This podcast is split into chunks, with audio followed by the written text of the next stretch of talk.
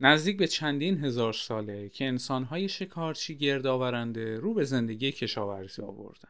در سراسر دنیا از چین گرفته تا مکزیک انسانها با توجه به اینکه چه گیاهی در منطقه سکونتشون به ثمر میشسته کشتزارهای بزرگی رو پدید آوردن. کشاورزی از اون دست مشاغله که چندین هزاره قدمت داره.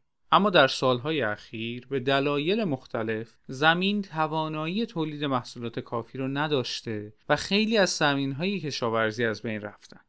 سوال اینه که حالا کشاورزها باید چه کار کنن؟ راه حل چیه؟ من میگم کشاورزا ممکنه در آینده نزدیک مهاجرت کنن به اقیانوس ها. آینده ای که شاید نزدیکتر از تصورات ما باشه.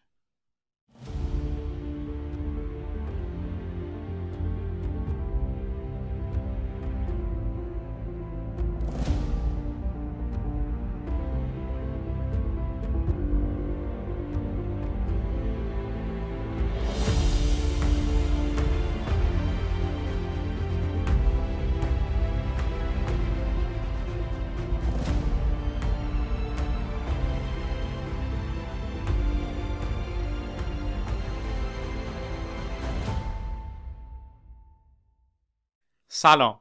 من بابک معمار هستم و شما به چهاردهمین اپیزود آینده نزدیک گوش میدین که در اردیبهشت 1400 منتشر میشه. پادکستی که تو هر قسمتش من درباره یک فناوری اختراع یا تکنولوژی صحبت می‌کنم که ممکنه در آینده نزدیک زندگی من و شما رو تغییر بده. خیلی خوشحالم که در سال جدید با فصل جدید آینده نزدیک در خدمتتونم و از اونجایی که این اپیزود اولین اپیزود سال جدیده سال نوتون مبارک. امیدوارم سالی پر از سلامتی و شادی در پیش داشته باشین و مشکلاتی که این روزها گریبان هممون رو گرفته کمتر بشه. امیدوارم. یه تشکر ویژه همین اول بکنم از همه کسایی که در این مدت که من نبودم پیام دادن، حمایت کردن و پیگیری کردن مراحل تولید اپیزود جدید رو. از صمیم قلب از همگی ممنونم و خیلی خوشحالم که دوستان و همراهان عزیزی مثل شما دارم. تو این فصل هم طبق روال قبل توی هر اپیزود در مورد یک تکنولوژی جدید صحبت می‌کنم و به قول معروف چند و چونش رو در میارم. یه قسمت جدید هم اضافه شده به پادکست که توی هر اپیزود من یک دونه یا دو تا پادکستی که خودم دوست دارم و گوش میدم رو به شما معرفی می‌کنم. امیدوارم شما هم بشنوین و دوست داشته باشین. دیگه بیشتر از این مقدمه رو کش نمیدم. بریم سراغ بحث اصلیمون و شروع کنیم فصل دوم آینده نزدیک رو.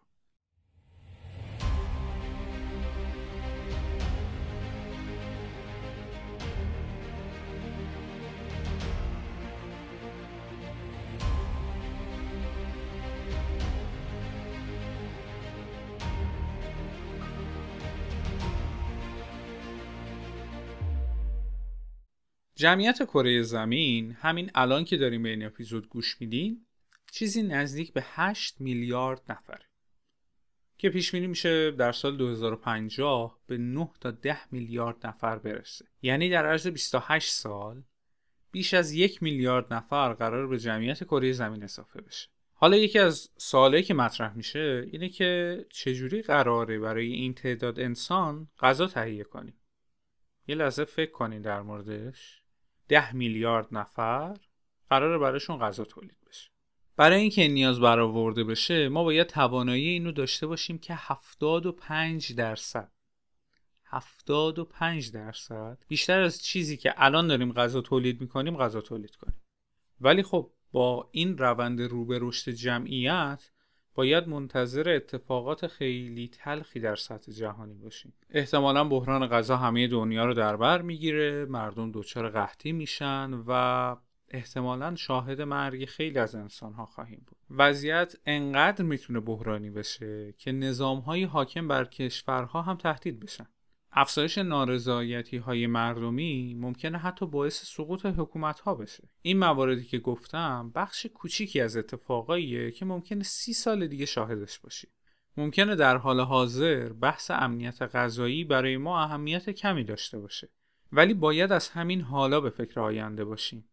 تا قبل از اینکه دیر بشه یه کاری انجام داده باشیم. نشه نوشداروی پس از مرگ سهراب. مشکل فقط تأمین غذا هم نیست. یه سری حوادث دیگه هم ممکن اتفاق بیفته این وسط. مثلا کرونا. تو این مدت تقریبا دو ساله کرونا در زنجیره تأمین غذایی اختلال ایجاد کرده. از طرف دیگه با صنعتی شدن کشاورزی چه بلاهایی که ما سر کره زمین نیاوردیم. خیلی راحت. بدون اینکه ذره توجه داشته باشیم منابع زیرزمینی آب شیرین رو مصرف کردیم. انواع و اقسام آفتکش ها رو بدون نظارت استفاده کردیم و باعث شدیم که خاک تخریب بشه آلوده بشه و کیفیتش پایین بیاد. طبق یک آماری که سازمان ملل تو سال 2019 اعلام کرده سالانه چیزی نزدیک به 12 میلیون هکتار از زمین های کشاورزی در سراسر دنیا از بین میرن و دیگه قابل کش نیستن. حالا این موضوع رو بذارین کنار رشد جمعیت. هم داریم زمین های کشاورزی رو از بین می‌بریم و هم جمعیت کره زمین رو داریم زیاد می‌کنیم. خدا به خیر کنه. برای کنترل این بحران ها که به نظر اجتناب ناپذیره نقش تکنولوژی و فناوری های جدید در آینده نزدیک هم تاثیرگذار و هم حیاتی. البته تو این اپیزود من خب در مورد نقش تکنولوژی در حوزه کشاورزی صحبت می‌کنم و کاری به رشد جمعیت ندارم.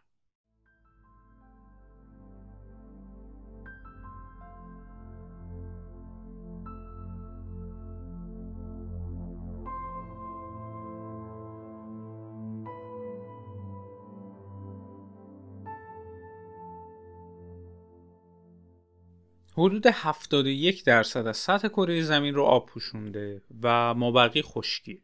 حالا نکته جالب اینه که فقط 11 درصد از مساحت خشکی زمین برای مصارف کشاورزی استفاده میشه. و اگر بخوایم کلی حساب بکنیم این مقدار میشه تنها 3 درصد از کل مساحت کره زمین. اقیانوس ها از زمانهای خیلی قدیم یکی از منابع اصلی غذای انسان ها به شمار می اومدن و همواره رد پای از غذاهای دریایی در تاریخ بشر وجود داشته. قدمت ماهیگیری هم مثل کشاورزی دقیق مشخص نیست.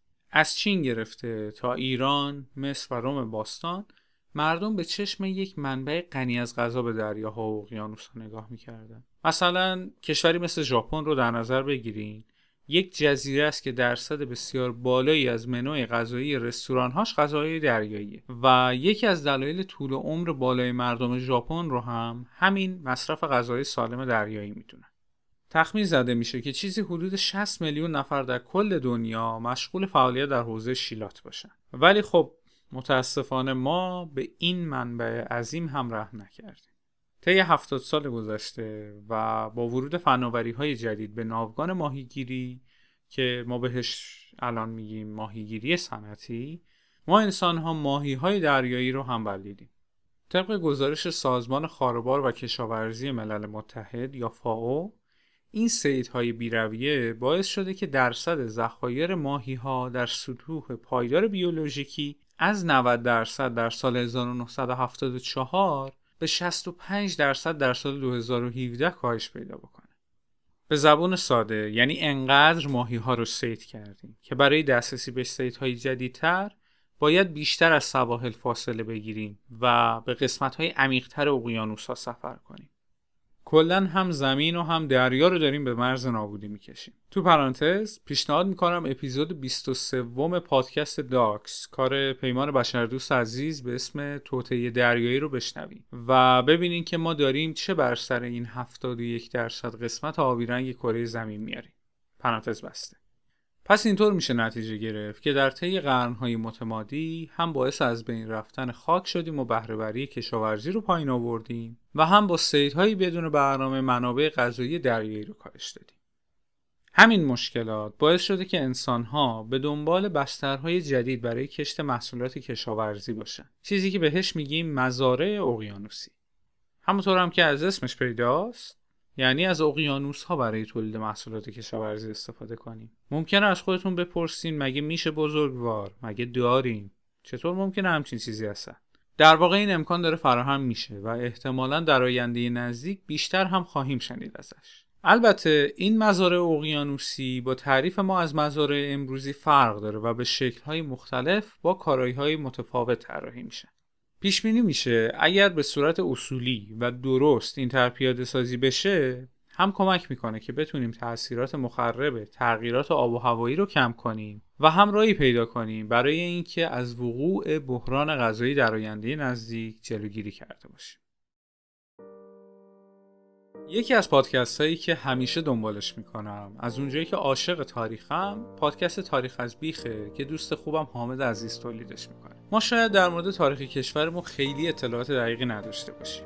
یا مطالبی رو که خوندیم و شنیدیم بیشتر گزارش هایی از تاریخ ایران بوده. شنیدن تاریخ به صورت داستان هم اونو شیرینتر می‌کنه و هم بیشتر در ذهنمون نگه میداره. حامد عزیز هم همچین روی کردی داشته به تاریخ ایران. داستان ایران را از پیش از ورود آریایی ها روایت و در زمان به جلو سفر اگر شما هم به تاریخ علاقه مندین پیشنهاد می‌کنم به تاریخ از بیخ هم سری بزنید. در حال حاضر چیزی نزدیک به دوازده هزار گونه جلبک دریایی در سراسر جهان شناسایی شده. که تعداد بسیار بالایی به شمار میاد. تو بعضی از فرهنگ ها جلبک های دریایی بخش مهمی از رژیم غذایی اون جامعه رو تشکیل میده و برای همین جلبک ها رو پرورش میدن. الان هم اگر نگاهی بندازیم به غذای کشورهای مختلف می‌تونیم رد پای جلبک ها رو ببینیم. شاید معروف ترین غذایی که از جلبک برای تهیهش استفاده می‌کنم و بعضیامون حتما تستش کرده باشیم سوشیه یه غذای ژاپنی که یکی از مواد اولیش جلبک های دریایی بعضی از گونه های جلبک های دریایی از این دوازده هزار گونه ای که وجود داره به دلیل خواصی که دارن دارای ارزش تجاری هم هستن و خب به صورت گسترده از اونا استفاده میشه.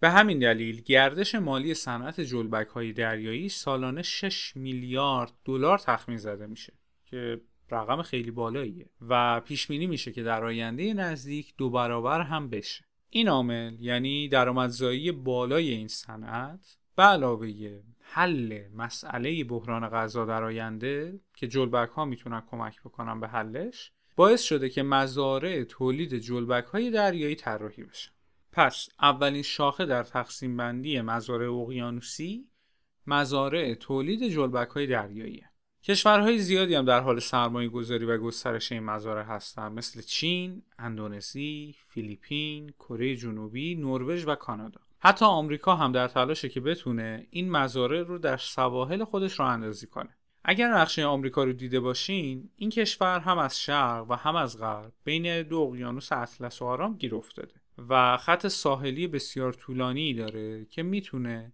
به عنوان یه بستر مناسب برای مزارع جلبک مطرح بشه. حالا تصور کنین که ما چقدر در کل دنیا خط ساحلی داریم و چه تعداد از این مزارع رو میشه برای تولید جلبک های دریایی احداث کرد. سازمان های زیادی هم در تلاشن که بتونن با استفاده از تکنولوژی های جدید این مزارع رو گسترش بدن. برای مثال شرکتی مثل گرین ویو داره روی تکنیکایی کار می‌کنه که بتونه کشاورزی عمودی یا ورتیکال رو برای تولید محصولات دریایی گسترش بده. برای اجرای این مزارع عمودی شناورهای مقاوم در برابر طوفان رو در آب قرار میدن و با استفاده از یک سری تناب این شناورها رو به هم متصل می‌کنن و اینطوری تنابها روی سطح آب به صورت افقی قرار می‌گیرن. تو گام بعدی میان به فواصل مشخص یک سری تناب عمودی رو قرار میدن. یک سر این تناب عمودی به نقاط اتصالی در زیر آب متصل میشه و سر دیگرش هم به تناب افقی که روی سطح آب قرار داره. به این ترتیب این امکان به وجود میاد که جلبک ها در آب به صورت عمودی رشد کنن. یعنی پیچیده بشن به همین تناب های عمودی. علاوه بر این میشه محفظه هایی از جنس تور رو هم به تناپا آویزون کرد و یا قفس هایی رو در کف اقیانوس و متصل به این تناپا قرار داد و ازشون برای پرورش گوشماهی و صدف استفاده کرد. شاید یکم تصور کردن مکانیزمی که گفتم سخت باشه. حتما توی اینستاگرام پادکست توضیحات اضافه در موردش قرار میدم.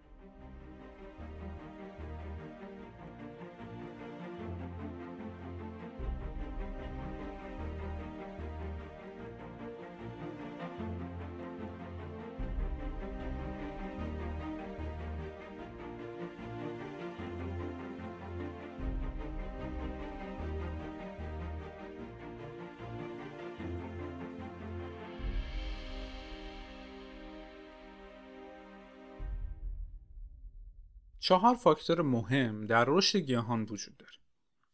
اول اینکه گیاهان برای رشد به ثبات دما احتیاج دارند. یعنی اینکه دمای محیطی که در اون رشد می‌کنن در طول شبانه روز در یک بازی معقول کم یا زیاد بشه.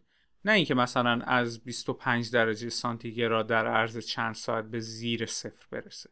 در طول تاریخ هم اگر بررسی کنیم کشاورزی در مناطقی متولد شده که از این قانون ثبات دما پیروی کرده دومین فاکتور وجود آب.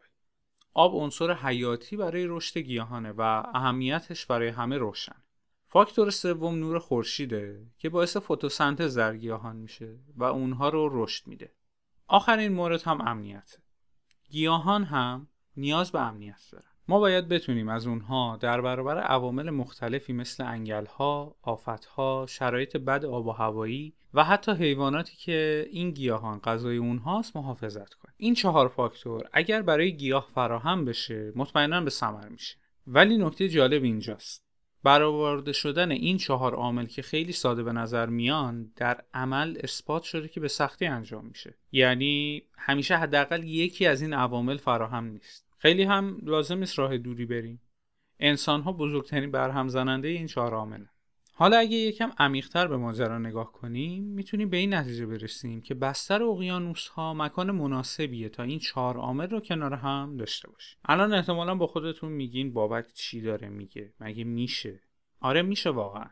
یکی از فاکتورها آب ولی آب اقیانوس ها شوره. اما نکته اینجاست که در طول روز آب سطح اقیانوس ها بخار میشه. وقتی نور خورشید به سطح آب میتابه به راحتی مولکول های سطحی رو بخار می‌کنه. در نتیجه چه اتفاقی میفته نمک و املاح از آب جدا میشن. یعنی اگر اون بخار آب رو دوباره به مایع تبدیل کنیم کاملا برای رشد گیاه مساعده. حتی این کار رو میشه در عمق آب هم انجام داد. بذارین یه مثال ساده بزنم. حتی تو خونه هم می‌تونه این کار رو انجام بدین. اگه یک کاسه بزرگ رو پر از آب بکنین بعد یک لیوان رو برعکس داخلش قرار بدین می‌بینین که آب وارد لیوان نمیشه به خاطر هوایی که در داخل لیوان محبوسه. حالا اگه لیوان رو طوری قرار بدین که مثلا وسط ظرف قرار بگیره و دمای محیط مناسب باشه برای تبخیر آب بعد از یه مدت قطره های آب رو در سطح داخلی لیوان می‌بینید پس به این ترتیب میشه در عمق آب هم آب رو برای رشد گیاهان تأمین کرد. گیاه برای رشد به ثبات دما نیاز داره. آب ظرفیت دمایی بالاتری نسبت به هوا داره. منظورم از ظرفیت دمایی اینه که هوا با سرعت بیشتری در مقایسه با آب گرم میشه یا دمای خودش رو از دست میده. پس زیر سطح آب دما ثبات بیشتری داره که کمک می‌کنه به رشد گیاه. گیاه به امنیت نیاز داره. در عمق آب آفتی وجود نداره که بخواد گیاه رو تهدید کنه. مثلا جانورانی مثل ملخ در عمق آب نمی‌تونن زندگی کنن. نور خورشید هم به عنوان آخرین فاکتور تا یک عمق مشخصی در داخل آب قابل دریافته. طراحی این نوع مزارع در عمق آب هم خیلی جالبه. یک سری سازه های گنبدی شکل شفاف پر از هوا که با کمک زنجیر به بستر اقیانوس متصل میشن و به صورت معلق در آب قرار می‌گیرن. داخل این محفظه ها یک سیستم هیدروپونیک طراحی شده. داخل پرانتز هیدروپونیک شکلی از کشاورزیه که در اون گیاه در داخل خاک رشد نمی‌کنه. به جاش یک بستر کشت وجود داره که تغذیه گیاه به کمک این بستر انجام میشه. پرانتز بست. در نتیجه این سیستم باعث میشه درون محفظه ها نیازی به خاک نداشته باشه. یک سری سنسور هم در محفظه قرار داده میشه برای بررسی پارامترهای مختلف مثل دما و فشار که به کمک وای فای اطلاعات رو برای محققین ارسال می‌کنه. به طور خلاصه یک محیط شبیه به گلخانه برای رشد گیاه در عمق اقیانوس به وجود میاد که میشه از راه دور کنترلش کرد. برای تامین انرژی مورد نیاز این محفظه ها هم از پنل های خورشیدی استفاده میشه. در واقع این تکنولوژی از انرژی سبز استفاده می‌کنه. درست مثل کاپیتان نمو در 20 هزار فرسنگ زیر دریا.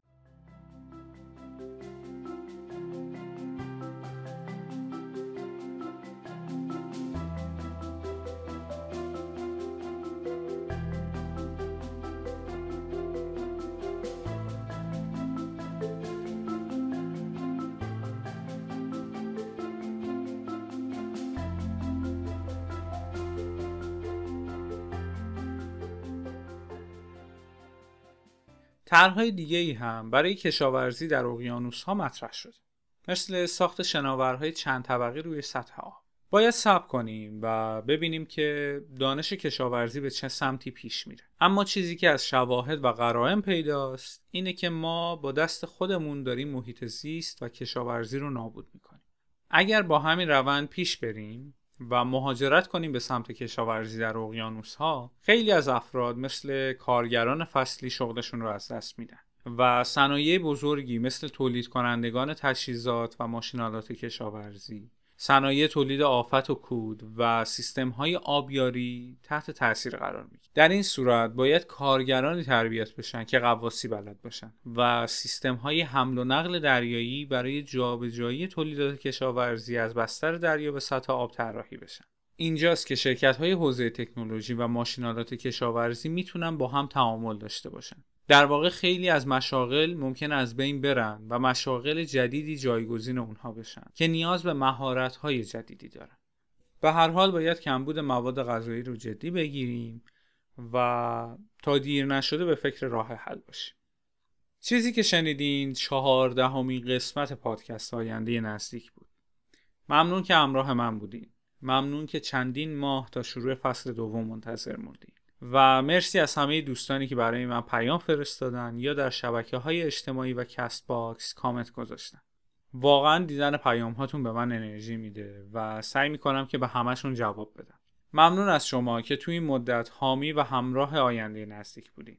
بزرگترین حمایتتون چه از آینده نزدیک چه از بقیه پادکست های فارسی اینه که اونها رو به بقیه معرفی کنید اگر از پادکستی خوشتون میاد لطفاً در هر محفلی که هستین در موردش با بقیه صحبت کنین. یا اگه آشنایی ندارن یکی از اپلیکیشن های پادگیر رو براشون نصب بکنین و اونها رو با این رسانه آشنا کنین. منتظر شنیدن نظرات، انتقادات و پیشنهاداتتون هستم چون باعث میشه که من هم انرژی بگیرم و هم نقاط ضعف و قوت خودم رو بشناسم. من بابک معمار هستم و هفته فوقلاده ای رو براتون آرزو می‌کنم از پادکست آینده نزدیک